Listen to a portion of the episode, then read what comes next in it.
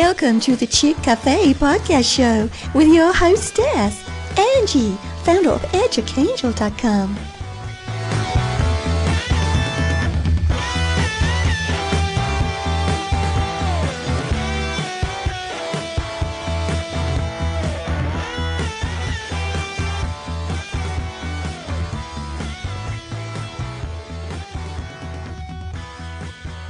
It's Angie here again from EdUcAngel, and thank you for joining me for this episode 15. So, today I want to talk to you if you're a housewife and you're wanting to find a business that you can do from home. Maybe you're getting a bit bored now, maybe your children a little bit older, and you don't want to go out to work because you still have to take your child to school and you still need to pick them up and you want to be there for them if they're ill or anything like that or during the school holidays. So you just want something nice that you can do at home just to get some extra money and give you, you know, an interest as well and to keep your skills up to date should you ever decide to go back to work or start a business from home. So today I want to talk about one particular thing that you can do and that is to be a virtual assistant. Now, obviously, it depends on your background and whether you do have any experience in the areas that employers look for. But there's so many things that a virtual assistant can do that you can pick and choose basically what type of virtual assistant or VA, they're sometimes called, that you can be. So, for example, some of the things that VAs do are reception work. So you can do it for companies anywhere in the world and you know, if you, I mean, sometimes people use it's called voice over internet.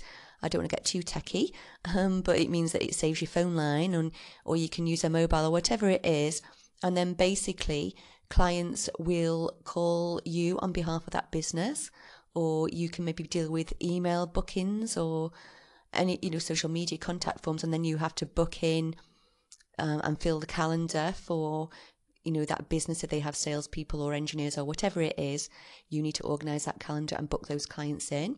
So that's one side of it, reception. Another side is, you know, to provide like a customer service, um, you know, like a customer service thing thing. I've lost I've lost my words again. I'm keeping it real again, ladies. But yeah, you know, provide customer service support, that's what I wanted to say. So whether it's by email, by phone, by social media, keeping customers happy, and we can all do that. We don't have to have, you know, specific experience in it. Most people do have natural good manners and you know they can deal with people. And if that's you and you like dealing with people that could be another aspect that you can do as a VA you can mix and match as well so you can offer a number of services depending on what you're happy to do.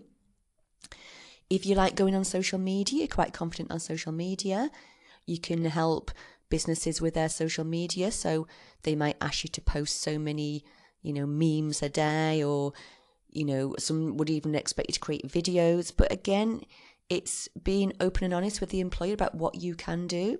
And, you know, they need to be honest with you about what they want you to do. And if there's a good fit, then, you know, you could be sorted with it. You can get some good hourly rates. I mean, here in the UK, there's some VAs that are making 10 to 15 pounds an hour, which is great money. And you get to do it all from your home. Other things you could do are to, you know, help them sort out forms, bookkeeping if you're good at bookkeeping, um, typing up correspondence, doing sales quotes. The list is endless, really. If you're good at Excel, Word, PowerPoint, sometimes you can be, you know, creating PowerPoint presentations for people. And the type of clients that you get are going to vary as well, so it can be really interesting. So you could get, you know, someone like me who's you know, working as an online business person who just hasn't got time to do all the sort of admin sides. Um, or you might be working for maybe a bigger organization who doesn't want to hire someone as a personal assistant. You know, it could just be um, a company who just wants somebody to book the director into hotels all over the world when they're traveling.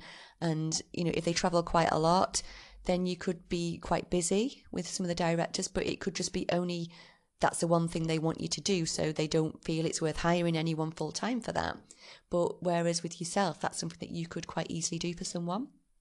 So i hope that's given you a little bit of food for thought. Um, there's different ways that you can be a va you can actually do it by setting up your own website advertising your services you know what what you're good at what you offer. Or if you Google virtual assistant jobs, there's quite a lot that come up all around the world, and then you can apply for those. Um, get yourself on LinkedIn as well as a virtual assistant and just, you know, get the word out. You can do it locally as well, so you can go to businesses if you're brave enough um, and say, look, you know, I'm ready, ready and willing to be a virtual assistant for you. Smaller businesses are usually quite good um, at this, or social enterprises, charities who don't have as much money to pay people who, you know, is on a full time basis. So they might be somebody that you could contact. But there's so much opportunity out there. So I suggest you give it a try and just see what happens for you. And if you're successful, please let me know because that's what I'm here for. I'm here to help you and to give you hints and tips on things that you might not have known before. So I'm going to leave it there though, and I will see you in the next podcast. Thanks for listening and bye for now.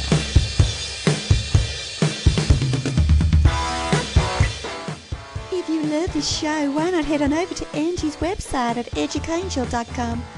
Otherwise, it's been great having you here. See you next time.